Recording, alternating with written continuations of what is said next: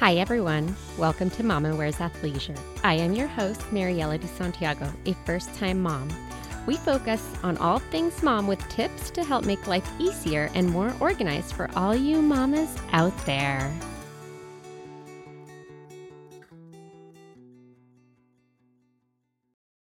Hi, everyone. Today I'm here with Janet from Relaxed San Diego magazine, and we're going to talk a little bit about calming strategies for kids. Good morning. Thank you so much for having me and for the intro. Mariela said I'm Janet Gilbert, editor for Relaxed San Diego magazine. So, our mission at Relaxed San Diego is to be practical and inspirational guide to all the most relaxing parts of our city and as a mom of small kiddos at home, I wanted to kind of gather tips for those relaxing experiences, memorable outings, wellness, and calm home environments. And being a school counselor, um, I love to talk about how coping skills can help foster that calm home environment. So it all kind of ties in together. Thank you for all that. So you make very valid points. We do live in a great city where we're surrounded by lots of nature to help us relax. Yeah, when it comes to calming strategies for kids, I know that there's a lot of things that we can do for kids that are very young, but I want to get a little bit of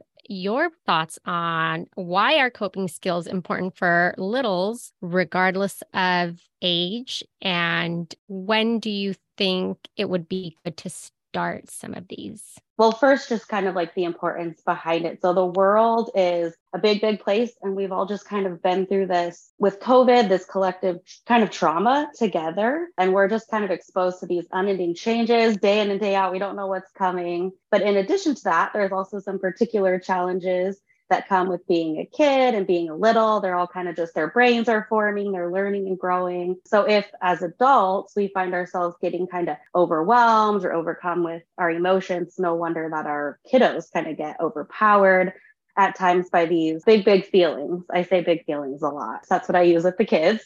um, but as caregivers, we want to give them the best tools to manage those big feelings. And we want to help teach them to be their own problem solvers and build up what I like to call it our um, coping skills toolbox. These coping skills toolboxes just kind of really set them up for success as they move about their day. Um, but you kind of were talking about ages of kiddos. And so, probably formally, two is when we can kind of push in with those like formal coping skills and really using curriculums and things. There's so many cool calming techniques you can find online. But one thing that we don't realize is that even before they're two, we're modeling these things for them every single day. Stuff that you probably already do and you just do it naturally and you don't even notice. So, like an example is let's say you're at a noisy restaurant or a family gathering and you notice your kiddo's getting fussy or your baby's getting fussy. Naturally, you probably take a step outside, right? And in doing that, you're probably taking a breath, getting some fresh air, and kind of modeling for them like, hey, if this is a little too much, we're going to hop outside and take a minute for ourselves and kind of like reset and recharge. Or even the things that we do with our babies from day one. We're rocking, we're swaying, we might have nature sounds or white noise or all these calming things. And eventually they're kind of just like taking it all in and they're noticing what we're modeling for them. And every kiddo is different. I say I said two, but I mean every kid is kind of at a different space with that. And I think one of the first things we can do with the young kiddos with coping skills is talking about noticing our emotions and naming them. And that can all start really, really young. I love that you mentioned all of that. My son is one, he just turned one. And I'm a big believer that I feel like kids pick up on our energy. And so anytime he is having a hard time or he's frustrated or whatever it may be, I try to pick him up and model that deep breath in mm-hmm. and out, even though he can't do it yet. But I'm hoping that somehow feeling that and eventually is able to use that as a skill as he's older. Mm-hmm. Yes, the uh, modeling. I love that you also mentioned that because I try to do a lot of those things. And my background is also in special ed. So a lot of the calming and the behavior skills and working with their feelings. So it's really interesting to know that you can do a lot of this now and that there are also, on top of that, so many books out there that talk about this, which I feel mm-hmm. like maybe wasn't so talked about previously when we were growing up. I know I always say that. I'm always like, man, I wish that I had like, because I'm a school counselor and I do these like small groups where we do kindergarten coping skills and all this. And I'm like, oh, I wish in kindergarten I was learning this. I feel like I would have been set up for more success in life. But I don't think, yeah, it really wasn't a big focus. We didn't have as many school counselors. There weren't as many books out there. We weren't really like talking about it like we do now. So we're making good good progress, I think, in this area. I know you kind of already talked about this a little, but how can parents help teach some calming strategies to kids as they are at the age of being able to kind of comprehend and use those skills? Every kiddo's different. And there are so many common strategies. I know it's I, when I think of it, I think of breathing or taking a walk outside, but there are thousands and thousands, and we don't even realize sometimes that we're doing these things every day that really are good coping skills. So that's why it's really important. What parents can be doing right now is practicing some of these strategies with their kiddos to figure out which ones work best. So it's a great idea to do this practice when kids are calm, right? So when it pops up for me is when my kids like having a meltdown and I'm like, okay, like, you know, use your breathing. We're going to try this. And that's great. But a lot of times when they're in that mode, their amygdala is flipped. And so they're not in their thinking brain, they're in their emotional brain, right? So some of the best times to practice are when they're in this calm state before a big meltdown, right? So that they can kind of take in the information, practice, and then it becomes like, you know, more of an autopilot for them, or maybe not autopilot, but, you know, it's something that's familiar. And so building these strategies into your day is a good way to start. So I like to do part of our nighttime routine because that's the time where I know my kiddos feel the most calm or winding down. I ask my kindergartner questions all day long and he gives me nothing. But for some reason, when it's bedtime, it's like, besides like, I want water, I want a snack, he'll, he gives me like the keys to the kingdom, you know, at bedtime. So for us, that's a really great time to build in our feelings check. How are you feeling today? you know anything you want to problem solve like how did your day go and so it's just a nice time you know, he might share something that happened at school, or even my three year old, like, will share something that happened at school. And I'll be like, well, how did that make you feel, you know, when that happened? Oh, okay. All right. You were feeling frustrated. Like, what did you do to help your body feel calm? So just kind of building it into our day as we can, maybe even at dinner time. And this just teaches our kids that it's okay to have big feelings. Our feelings are valid, right? So we can have those big feelings, but it's what we do when we have them that's super important. And it's giving them that safe space to share. So you're kind of allowing them to like have that moment to be like, hey, we all have feelings. Like this is normal. We go through the day and and this is just kind of how it is. And what can we do to help ourselves feel more calm when those big waves are kind of coming at us? And then the other thing too is back to that modeling showing them, you know, even for ourselves, like, you know, mommy's feeling really frustrated right now. Like, I'm going to take a few deep breaths. Do you want to do it with me? Or I'm going to take a minute to go outside because I'm feeling a little bit frustrated. So showing them that we also have those feelings and that humans have those feelings and we can work through them together. And I feel like at the same time, kids are teaching us how to use these coping skills that maybe mm-hmm. we didn't before. No, definitely. I, I more than once. I'm gonna, I'm not gonna lie. More than once, I've had my son go, "Mommy, maybe you need to take a deep breath." And in the moment, I'm like, "Oh, he's right." But then I'm so happy in the end because I'm like, "Yay, it's sinking in," and he knows, and we're all helping each other. Yeah, I definitely feel like I I've used a lot more skills to kind of manage my feelings of feeling overwhelmed now that I have a little one because I don't want to show how frustrated I can get if there's a lot going on. I have to, you know, try to think about he's picking up on everything that I'm doing right now. They don't have any language skills, so a lot of his other intuitions are probably a little bit stronger and mm-hmm. you know, just modeling a lot of what I would hope to see him do as he gets older. I know I have mm-hmm. to try to do that. We're all just doing our best. It's okay to feel mad or frustrated sometimes. Kids are going to see that and they see you doing these awesome things to work through it. And it's just such a good learning, teachable moment. I love that you're doing that. In uh, the mom group that I'm hosting, we're doing a monthly book talk. So, a lot of the books that we are reading tend to be on the feelings and how to help kids work through them. And one thing that you had said was labeling them, like mm-hmm. labeling mm-hmm. The feeling of frustration or sadness or feeling upset and letting them know that it's okay to feel that way and working mm-hmm. through them rather than kind of getting them to shut down. Validating. yes. We all need to feel validated too. It's so nice. Sometimes that's all it takes. Like sometimes just feelings identification, naming that feeling is like, oh, okay. Like they get it. And that, sometimes that's enough. Not always, but. I know you mentioned a few of these already, but what are some easy techniques that parents could begin to implement right away that they can find helpful, regardless of age? Anything that a parent listening right now could start to try to do today? Like you said, the first step I think is the noticing the feelings, but from there, where do we feel our feelings in our bodies? And kids can kind of start learning this at a really, really young age. I just give them examples like when you're when you start to get really mad and you're angry, does your face get hot? Do you clench your fists? Or like if you're feeling worried about something, do you feel it in your tummy? You know, things like that, where I'm just kind of giving them some suggestions. And it's funny because I can only come up with so many. I'm like, I don't know, face gets hot, this and that.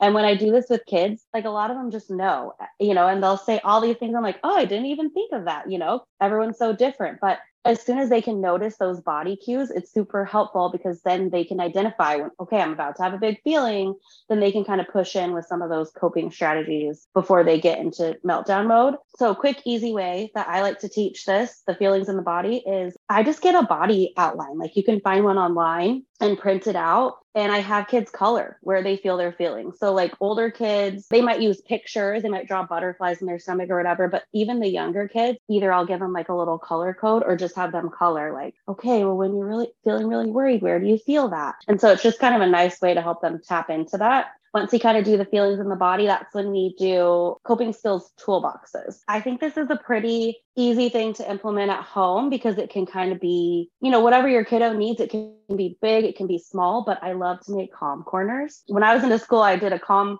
kit for every single classroom. And then I made mini calm kits to go during COVID. And so just there's so much science and so much research on how powerful these spaces can be. The key thing for a calm corner, I think any good calm corner, you want to have maybe like a feelings identification printout so they can work on the feelings identification and maybe even a timer if you can like a little sand timer something visual. And the kid they they're if they're having a tough time they would go to the calm corner right? Choose their feeling flip their timer and practice some of these coping skills. I'm going to share articles soon with some of my favorite calm corner items but I think the main idea is that it's filled with uh, your kiddo's preferred calming strategies. So it might be like meaningful family photo, a stuffy they love, a box of fidgets, visuals for like breathing or coping skills. And the same thing, like it's important with this calm corner. It can be little, it can be big, but it's super important that they practice it when they're feeling calm. They need to know it's not a punishment. It's not like, go to the calm corner, you're in timeout, you're in trouble. So, my son, when he was really, really little, I would just say something to him like, wow, it looks like you're feeling really mad or really frustrated. Like, do you want to take some time in the calm corner with your stuffy? So, that kind of worked for us. And now, by the time I'd say he was four, was when he started self identifying and he started saying, oh,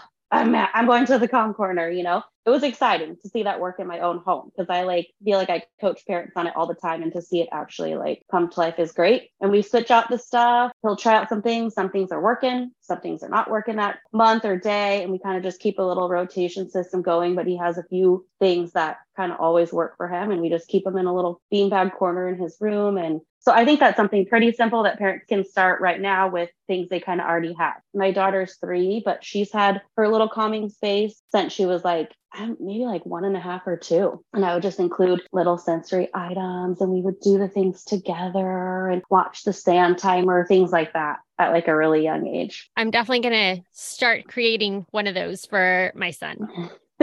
But you mentioned yeah. a really important part that I guess I would have never even thought of. But while you're labeling where they feel their feelings, you're also teaching them that mindfulness. So it's really nice to know that's something you can start mm-hmm. now mm-hmm. so that it becomes a habit for them as they grow up. My favorite thing to say for mindfulness is telling kids, you have to be where your feet are Because sometimes when we have these worries or we're afraid of something, we're living like too much. Our monkey mind is going in our brain. All these words are swirling around. So, kind of just helping them. On Relaxed San Diego, I posted recently. I love to post grounding strategies. So, there's like all different ways you can do it. But one of my favorite is the rainbow grounding strategies because a lot of kids know their rainbow colors, or you can do it for them. Well, and it helps kind of as a bonus. You're teaching them colors, but it's like, see, look around the room, see one thing that's green. Okay, did you find it? Okay, cool. Now look around the room and look for one thing that's red. So it kind of just like gets them out of this like the monkey mind and all those thoughts swirling around and back into the moment. So I always have a rainbow grounding in my calm corner at home. I love all of these tools that you're giving me as an adult. yeah, me too. you have some articles on your website. So I'll definitely have those linked onto the show notes so people can refer to those. Do you have any other tips, suggestions, or recommendations? As a parent, you're listening to this podcast, you're already doing such great things for your kiddo every single day. And there's a lot of pressure as parents, right? To like get it right or be perfect, but we're all human and the process of having feelings is human. So you're doing a great job. And being the calm in our kiddo storm is super important, but it's just one of the hardest things to do, right? Because when they're babies, we have this psychological or even physiological sometimes response, right? When our baby cries, it's hard because we want to like help them meet their needs and we want to fix it for them. And as they're getting older and moving about the world, we want to teach them to kind of be their own problem solvers and remain calm. And so working on some of these coping skills together is really great. And even as adults, we need coping skills as well. And so I don't know about you guys, but for me, I always think like, oh, a spa day or self care. And it's great if you can swing it, awesome. But there's so many things that we can do as parents to take care of ourselves that don't cost a ton of money. You know, we can do our the grounding, our breathing skills, take a warm bath, walk away if we're feeling upset, have a drink of water, it's important to take care of ourselves too, because we're doing a lot and we're taking on a lot of the emotions of our littles at the same time. You guys are killing it. You're doing great things. And also, I don't know if you have a business, like your own small business or one that you think is really great and you want to be featured, send me a message because we love to support small businesses in the area. So that's just my little plug. And your info will be linked in the show notes. So if anyone that is in San Diego would like to be featured in Relaxed San Diego, check out the show notes. What I was also going to say is yes, very, very good points on the self care. Super important. Finding just a little bit of time to do something that helps you as a parent to feel like you're giving yourself something is really important. You know, I see this a lot where like some people will say taking a shower is self-care and some people are like taking a shower is not self-care i don't think it's self-care yeah it's like a basic need right it's a, yeah it's like brushing your yeah. teeth um, taking a bath. That's self care. Mm-hmm. But mm-hmm. there's so many things that you could do that you could just do at home while baby is napping, even taking a nap mm-hmm. while the baby is napping. So mm-hmm. thank you. Thank you so much. I loved chatting with you. I love being able to learn about all of these calming strategies. And I'm definitely going to get started on them now that I have a toddler now. So crazy. Happened so fast. so fast. And now, you know, he is definitely showing a lot more emotion and feelings. And I want to be able to teach him that it's okay to have those but we just have to learn how to manage them, especially with limited communication. Those toddler years, they're the best, all the stages, right? They're the yes. best, but you know, it's hard. So self care, right? yeah. And, you know, it's definitely hard when, uh, like last night, for example, all he wanted was me. So after he got out of the bath, I couldn't even put his jammies on. All he wanted was to be held by me. And I just remind myself, like, you know, I'm happy that this is where we're at because later on, when he's a stinky 13 year old boy, he's not going to mm-hmm. want mom you know, he's going to probably shut the door on me and say, Mom, leave me alone. So I have to embrace these moments when he just wants to be held. The short, what is it, that phrase? The years are short and the, I don't know. Is it the years are short, but the days, days are, long? long? Yeah, days are long, but the years are short. It's so true. And then I, I think about the 13 year old boy scenario and I'm like, oh, again, self care. we just have to take care of ourselves along the way, find these relaxing, you know, moments and, and little niches we can carve out into our lives to kind of work through it all because it's such a beautiful time. Thank you for having me and thank you for what you're doing for parents. These podcasts are amazing and so, so helpful. So thank you. Thank you for listening. Tune in next week for our next episode. You can find us on Instagram for more updates and tips. Be sure to subscribe wherever you listen to your podcasts and give us a review if you like us.